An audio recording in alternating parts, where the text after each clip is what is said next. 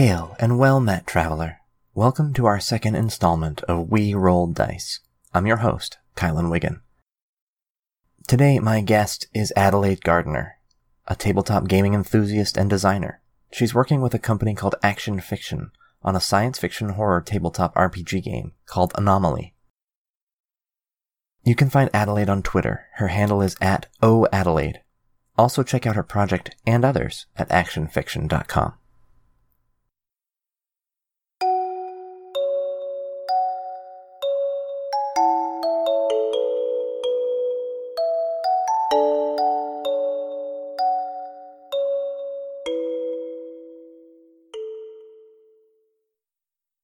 Adelaide, thank you very much for joining me for our second episode of We Roll Dice. Um, would you mind briefly introducing yourself for our listeners? Uh, yeah, of course. I am Adelaide Gardner. Uh, I'm O Adelaide on Twitter. Uh, tabletops, uh, Devil Queen, essentially. Uh, I have a lot of hot takes. I am a game designer officially now. I am a content uh, creator and I play semi professionally on uh, many different streams. Wonderful, and congratulations on becoming officially a content creator. it's hard. It's it's it's ruining my life, and no, it's it's it's great, but uh, it is a much different process than just playing in a game. Writing tabletop RPGs is really hard. Yes, it is. In fact, very hard. so, um, what was the very first uh tabletop system that you learned to play? Uh, I believe that was 3.5 when I was in college. Uh, I had an assignment to write an ethnographic study for my anthropology class in university. And uh, it's supposed to be in a local group. So I chose the local Dungeons and Dragons group, which also happened to be some of my friends. Nice. And I begged them to crash course me in it and teach me everything and let me write about them. And I fell in love. I had always thought Dungeons and Dragons was the dorkiest thing imaginable, which is funny because I used to play video games for like 16 hours all the time. Um, but uh, yeah, no, I fell in love with it. So 3.5 was probably my first. That is not an easy one to jump into. So you know, I actually I don't remember having a, a, tough time with it. I caught on pretty fast, which is hard because uh hard to believe because I am not good at math at all. I, I, still count on my fingers. If you found 3.5 easy to pick up, I understand why you're now in the writing space. So that makes a lot of sense mm. to me. Hmm. so was that also how you just discovered the hobby in general? Was through through that group of friends during that uh, project? Uh no, I remember um my dad used to play when he was a kid and he's mentioned it a couple times. Um, and of course i just i've always been kind of like the geeky group of people. Mm-hmm. so my friends would play or like i would hear about it. Um, i'm also adopted so whenever i met my birth father for the first time he had like the original AD&D box set, oh, I nice. believe, like the old style sheets, and I remember that very well. Um, so that was probably like my first seeing it in person. Um, but I've always, I've always think I've known about Dungeons and Dragons or tabletop in general. Cool. So yeah, you you uh, learned about it sort of the same way I did from the previous generation. That's pretty cool. Mm. So tell me a bit about your very first D and D character. Oh God. Uh so the one that I played in 3.5, I think I played maybe a session or two with it. Uh we were on a pirate ship, I think, and I was a swashbuckler of some sort. I don't remember the character class. I'm pretty sure it was some, some kind of rogue. Uh but my I guess my first like big character that I ever played uh, was about three years ago in one of my longest running campaigns. Her name was Samsara. She was a tiefling uh, that kind of ran away to the desert and lived out in the desert like some kind of wild creature uh, all alone for about 10 years. So she didn't know how to read, uh, she didn't know how to socialize, she didn't know how to swim, uh, but it was pretty fun. That's great. And I know that you said on Twitter that you are about to become a DM. Yes, my first game's on Thursday. that that is fantastic, and many congratulations. And I'm sure you'll do. I'm sure you'll do great. Thank you. I'm very nervous, but very excited. Can you let us slip any details about your upcoming campaign? Uh yeah, so it is 5e. Uh, I wanted to learn in a system that I was super comfortable and I already knew. Um, and I am playing a homebrew module uh, called Zeitgeist: The Gears of Revolution. Um, that was built, I think, for originally for Pathfinder, Okay. um, or 4e, uh, but then they converted it to five. It's it's fascinating. It's super uh, in depth with like lore and politics and very intrigue and huge conspiracy theories. Um, yeah, so I just decided um, I would just do a one through twenty uh, epic length campaign for my first. Oh, campaign. sure. Just jump right in with both Yeah, feet. Just- why not? You know, why not? It's, it's fine. That sounds like it'll be a lot of fun. I haven't heard of that module, so I'll have to look it up. Yeah, it's really great. Really, really great. As you've been playing now, what's been your longest running or most successful game? Uh oh, I have I have uh three games, one that ended last year. Um, but I have three games that have all played for over a year and a half at least. Wow. Um, my Monday and Tuesday games we've been playing for almost two years now. Uh, and uh, we we are in the second season on my Tuesday game. Uh, it's not streamed; neither of them are streamed games. But I think we're level thirteen now, starting from one. Oh, wow. Uh, That's great. It's been a wild. It's been a wild ride. Yeah, uh, we're all very good friends now. But at this point, we were complete strangers when we met in both games. Uh, and uh, it's it's been really fun. A lot of a lot of really intense character development and a lot of uh, fun, uh, scary leaps to make. I guess in terms of like role playing, with like challenging myself in uh, new ways. I like it. It's good. It's great to find groups that support that kind of play. Oh yeah, uh huh.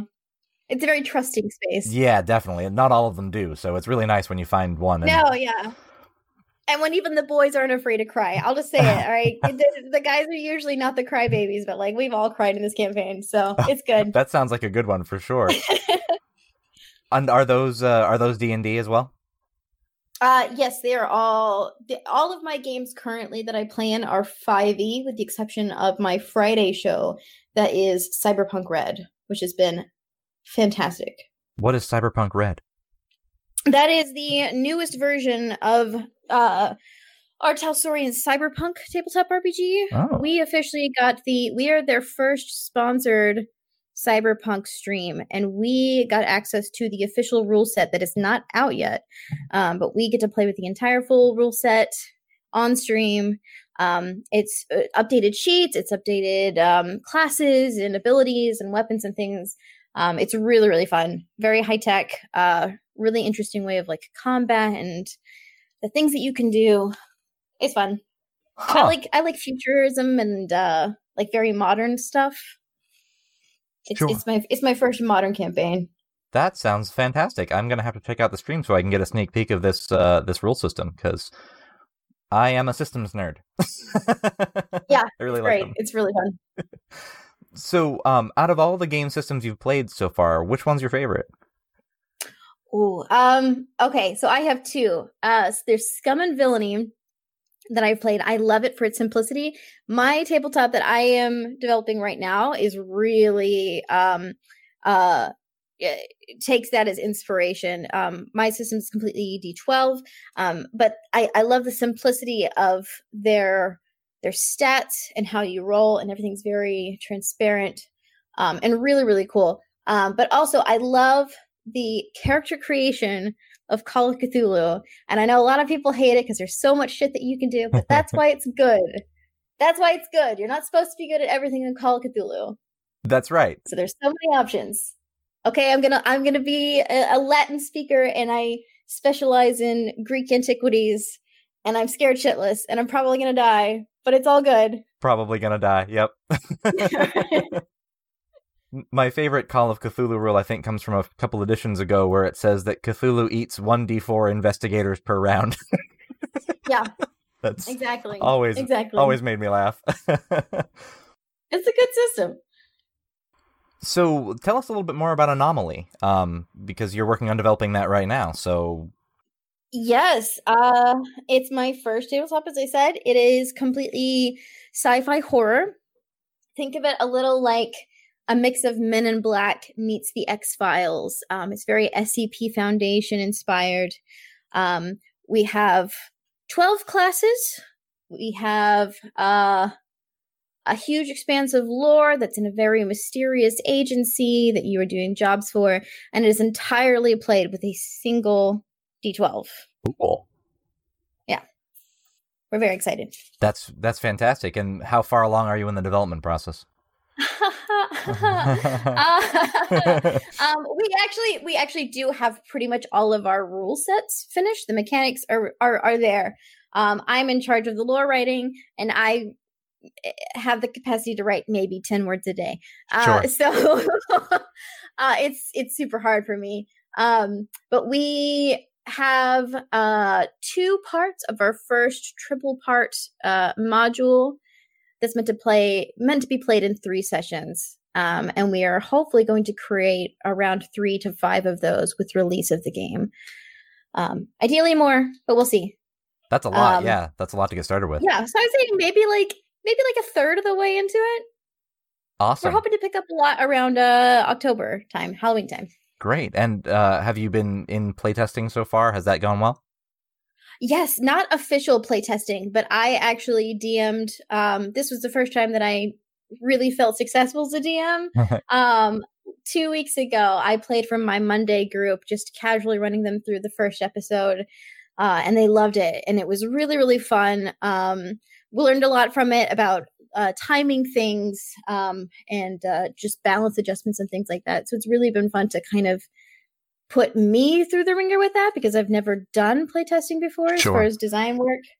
Um, so it's a much different um, experience, but they loved it. Uh, so I, I mean, we're on the right track, you know, for creating a an enjoyable game for sure.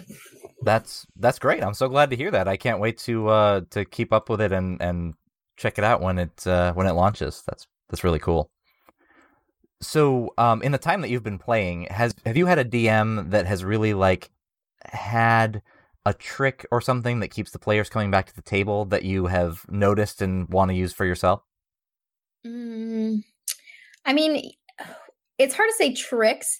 Um, my probably my my favorite game I've ever played is my is my Monday and Tuesday as a close second. Um, the way my the they're, they're two different DMs, but Mhm. they weave um player back character backgrounds into just this seamless experience where even if you're kind of on an arc where it's your character's focus everybody else is still really involved and they actually care about what's going on with your character instead of just kind of waiting for it to move on so that they can get the spotlight.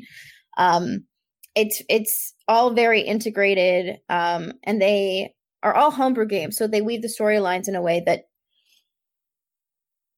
includes everyone in the plot even if it's one character's kind of spotlight moment uh and i really like that i'm huge on homebrew worlds Mm-hmm. I prefer them than any other like pre-built module. Whoa, pre pre-built module um ever. So homebrew games all the way, all the way. Me too. I'm right there with you. so, uh, I I've come to see uh, tabletop RPG players on sort of a, a spectrum between what I call the dungeon crawler and what I call call the Mhm. storyteller. And it Mhm. sounds like you're a little bit more on the storyteller side. Oh, big time, big time. I could care less about combat to be honest. Um I I I like I do enjoy combat. Um and there have been some fights that have been very very memorable. Um and it's just constant dice rolling the entire time. But yeah, I'm definitely a storyteller kind of person. I you know, as long as as lo- as long as combat advances the story in a meaningful way, I'm all for it. But otherwise I could hey, you kill a bunch of guards and you move on, you know, kind of thing. Right. Have you also noticed uh, when playing, especially fifth edition, that when you, I'm not sure how your DMs play it, but when you have fewer combats, they have to be a lot bigger than you'd think, or um, the players just sort of roll over it. Uh yeah, I I I would say if the all of my games are pretty balanced um as far as combat and role playing. We we definitely have I would say at least a combat every other session, if not a small one every session, but it definitely um isn't just kind of thrown in there just to give us something to do. All of them um in the games that I've really enjoyed have some kind of purpose to them and are completely bypassable, I guess, if we want to, if we want to go that route. But I've never really felt that it's just like, oh, he's just kind of throwing a dragon in our way just because we're in a dungeon and that's what you're supposed to do is find the dragon. Um, yeah, definitely, definitely some kind of meaning to the fight if there's going to be fewer, fewer fights in there for sure. That is, that aligns very well with my own philosophy. So that's I'm glad to hear there are other people out there doing this stuff. And so you've already said one of my questions is about whether you prefer pre-written modules or creating your own worlds, but you have already yeah creating my own worlds. Yeah, uh, I I haven't been able to do that as a as a DM yet. Uh, eventually, one day, I hope to. Um, that's a lot of pressure as a new DM. um, but I do love I love creating worlds and NPCs and maps, especially. I'm like a hobby map maker in my own time. Um, it's I'm so not, much fun. I'm not good at it but it is fun. Uh, Inkarnate for the win. Love it. Yes. Um, yeah, it's really good. Uh, but no, I, I definitely prefer homebrew worlds. I think they allow for much more character depth um, and exploration, um, role play wise, than a lot of modules can give you. I'm sure there's a lot of great modules out there. I just don't. I don't know. I don't have much interest in them. I don't know why. I really don't know why. I could. I can't tell you. And of course, this, I'm saying this knowing I'm DMing a module, but you know. Well, sure, but you know, first of all, it's it's nice to have the net when you first get started. Right. right. it sounds like it's because you're a storyteller and you like to make sure that the characters feel important and not just Mm. um, people who wander by in the world. Right. Yeah. I want them to feel meaningful in the story and not just I'm playing this to progress somebody else's story. So, uh, what is your best idea for a character that you haven't gotten to use yet? Oh god. Uh oh man. Um that's a good question. I'm really fortunate that I get to play most of the characters that I have created. Um Oh.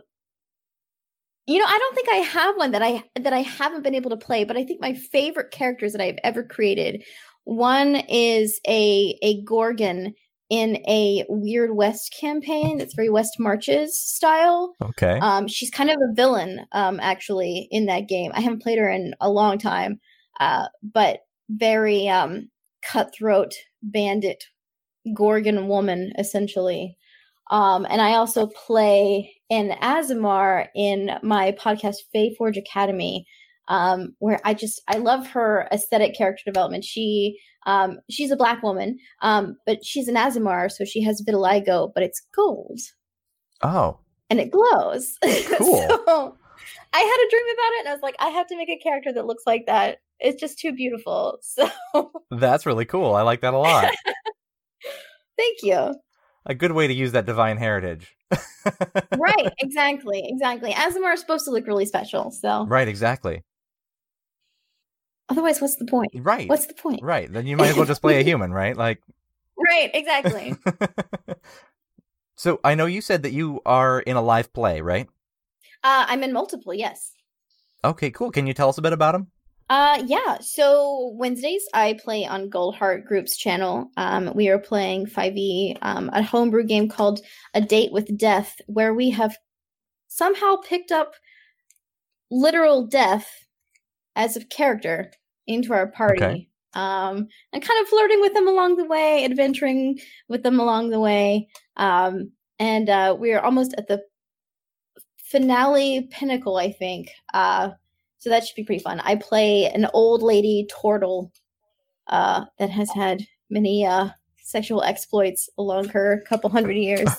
Uh, yeah, they call her they call her uh, Big Nan. Um, That's wonderful. it's really fun. She's got a very thick Southern drawl, and I just channel my grandmother. So it's been really fun. Um, Friday's my cyberpunk red game. As I said, I play Reno as solo. It's very surly. She's a cat.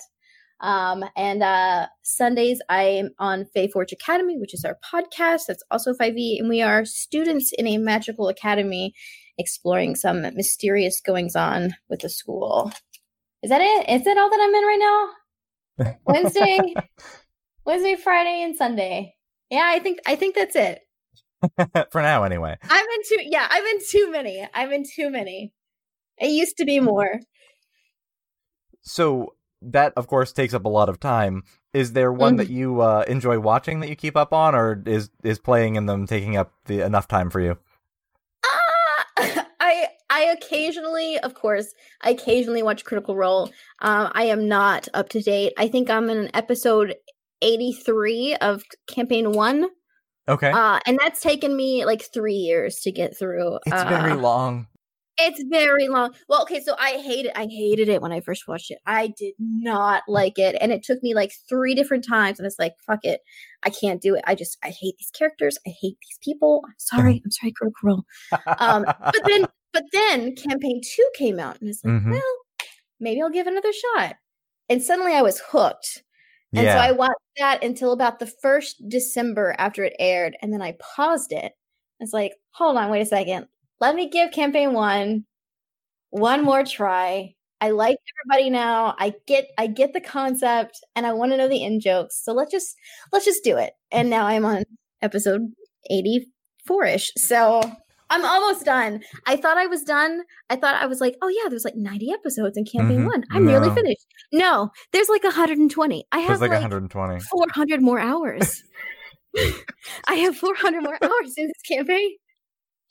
Well, I I will say, uh, having seen all of season one, uh, the or campaign one, the ending is worth it. So when you get Oh, there, it'll be worth it.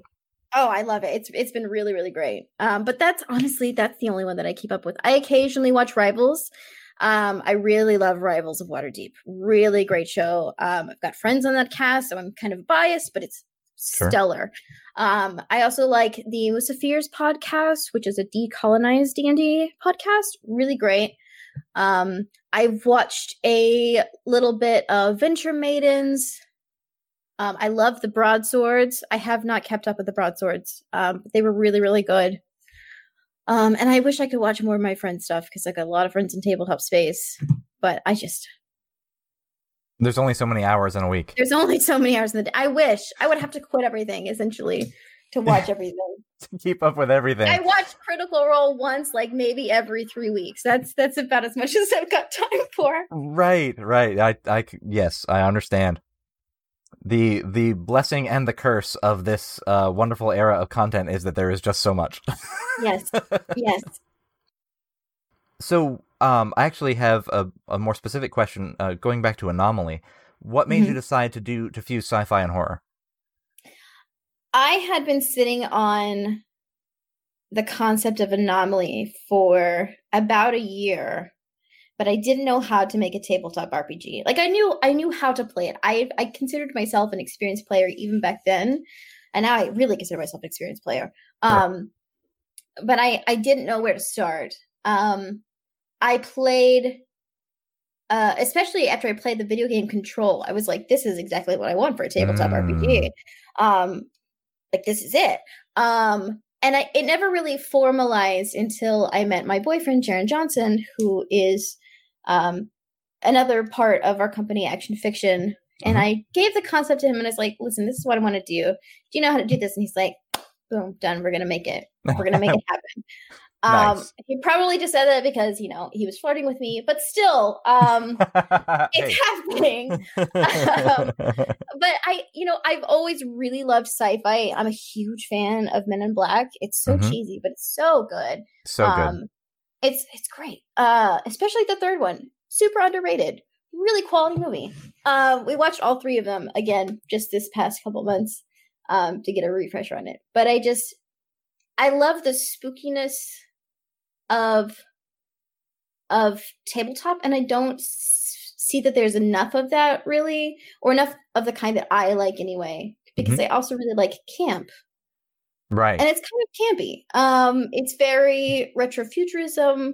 There's that wonderful bit of very dry wit to the horror as well, um, in unexpected ways. I think. I hope anyway.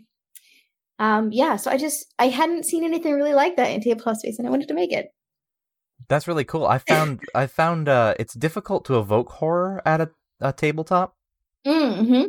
It's a difficult feeling to evoke. So um, I'm looking forward to finding out how you uh, how you develop that. that's why I was so excited. But when I when I ran my guys through our module, they were thoroughly, genuinely creeped out, and I was like, "This is this is what I need. I need it to be scary." So success. That is definitely a win. Hooray. Yes. All right, that's fantastic, and uh, thank you so much for uh, sharing what little, those little previews with us. that's great. We will look forward uh, very much to seeing that come out, and fingers crossed for Halloween. Yeah, our Kickstarter. I will. I will let it slip. Our Kickstarter should be ready to go around Halloween time. So awesome. Um, that's all of our updates will be on Action Fiction's Twitter and website. I also tweet nonstop. It's ridiculous. So you can find shit on my Twitter as well. Excellent. And actually, I I'll I'll ask one more question. Um, as far as the the book goes, what's your plan for artwork to uh, to fill your book with? We have a small team right now of writers. Um, we actually have uh, a teaser image uh, that we've leaked, um, or not leaked, I guess, pu- posted publicly. um, it's going to be very, very retrofuturism, um, very gritty. Um, a lot of super creepy monsters, which we're really excited about. Um, the uh, agency's very uh, brutalist uh, architecture.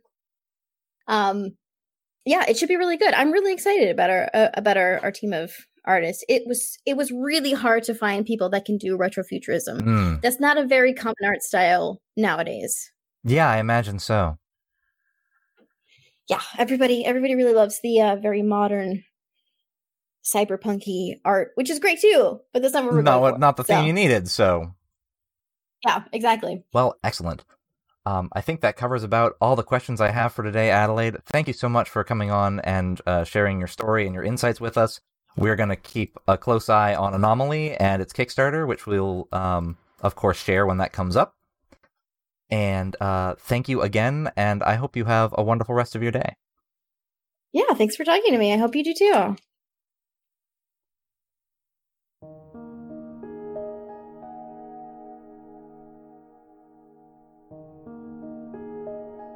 Thanks so much to Adelaide for joining me to share her story today.